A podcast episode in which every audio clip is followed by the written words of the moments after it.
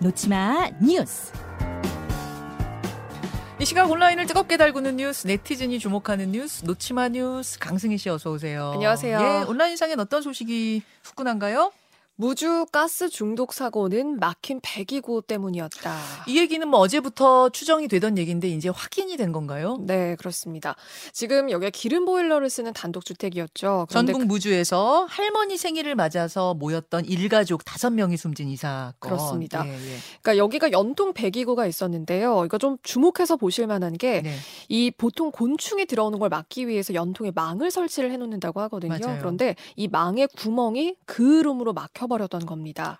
그러니까 오래 사용을 하면서 그 타르 같은 그을음이요. 이게 좀 귀- 관리가 안 된 걸로 보이는데 그러니까 저희가 사진을 준비했는데요. 네. 그 연통 주변에 까맣게 떨어진 저 재가 연통을 막았던 그을음으로 추정이 되거든요. 음. 그래서 이 일산화탄소가 그러니까 이런 뭐 난방을 사용하시는 분들은 좀 저 망을 일단은 잘 관리를 할 필요가 있어 보입니다. 음, 그래서 음. 그러니까 사실 사고가 그제 벌어졌기 때문에 이때가 날씨가 되게 추웠을 때였거든요. 예.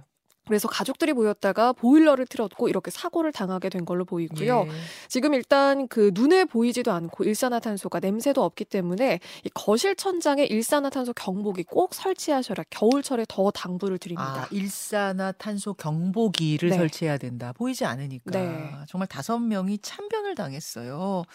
일산화탄소가 보일러 갑자기 추워졌거든요, 네. 날이. 펜션에서 갑자기 보일러 틀면서 저렇게 예, 망을 막아버린 청소 안 됐던 거죠, 네, 제대로. 그렇죠. 예, 정말 끔찍하고 안타까운 사고입니다.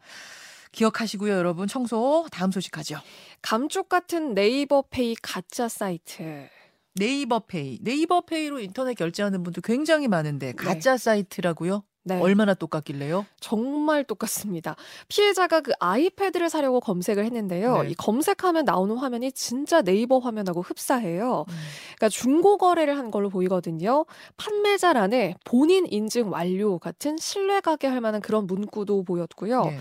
검색을 했더니 이 판매 사이트가 맨 처음으로 노출이 됐다고 합니다. 그래서 메신저로 판매자한테 연락을 했더니 예. 네이버 페이로 거래를 하자 이렇게 언급을 했다고 해요. 예, 예. 그리고 안전 거래로 하자고 하니까 이거를 의심을 당연히 피할 수밖에 없었겠죠. 음. SNS 메시지로 링크를 보내왔습니다. 네. 그런데 그 영문으로 네이버.pay라는 그 문구에 네이버 로고까지 찍혀 있었어요. 네. 결제 화면도 의심이 어려울 만큼 비슷했고요. 그래서 주문 뭐 주소 하면서 주소를 입력해서 주문하기 버튼을 눌렀더니 이게 입금 계좌로 연결이 됐다고 예, 하거든요. 앞에는 근데 그 주문자가 그 받는 사람의 이름을 보니까 김땡땡 음. 뒤에는 주식회사 네이버페이라고 나왔어요. 네. 그러니까 당연히 이게 가상 계좌라고 생각이 들 수밖에 없었을 것 같거든요. 그렇죠. 그런데 이 지금부터 제가 설명을 드린 모든 과정이요 다 가짜 피싱 사이트였습니다.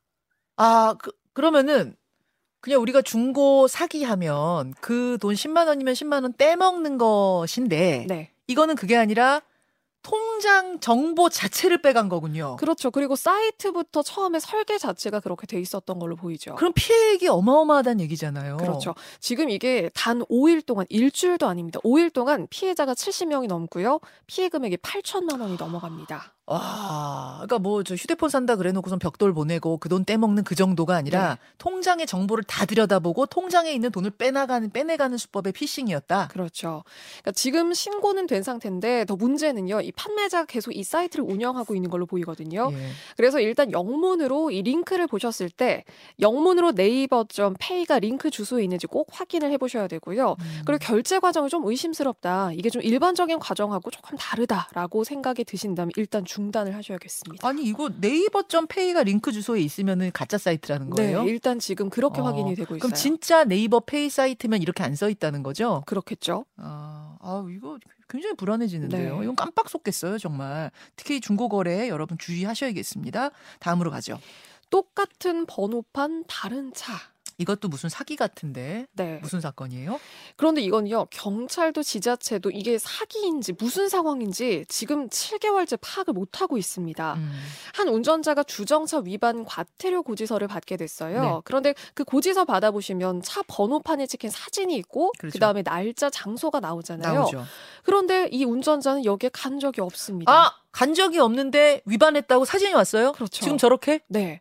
심지어 차 번호는 본인 차랑 같은 게 맞는데 예. 차가 찍힌 사진을 보니까 본인 차가 아니었고요. 아, 번호판은 맞는데 내 차차 정도 아니고 네, 간 적도 없고 그렇죠. 어떻게 된 거예요? 그런데 이 문제차가 한 번이 아니라 연이어서 계속 단속이 됐거든요. 그러니까 운전자가 체납 고지서까지 받았는데 네. 그런데 지금 알 수가 없는 게 경찰이 조사에 들어가야지 이게 뭔가 진짜 뭐 대포차인지 음. 아니면 위조가 된 건지 알 수가 있는데 지금 그거를 알 수 있는 방법이 없는 겁니다. 음. 그러니까 지금 일단 경찰이 수사에 들어가기는 했지만요.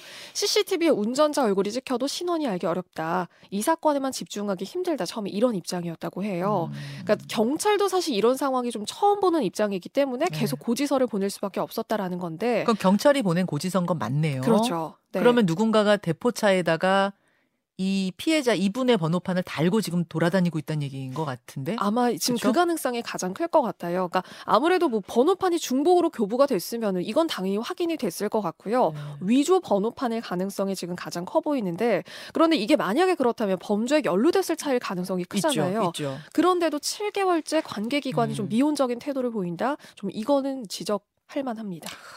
JJW님 정말 사기꾼이 판치네요 이러셨는데 오늘 이렇게 사기 관련된 게 네. 많아요. 저는 특히 앞에 그 네이버페이 그거 같은 경우는 어, 국민들한테 소비자들한테 주의하십시오만 할 게 아니라 이건 나서 가지고 빨리 네. 잡아야죠. 저희가 지금 확인해 보니까 진짜 네이버페이 주소는 pay.네이버로 음, 네. 이렇게 주소가 나오고 요 사기꾼 주소는 네이버.페이 나온대요.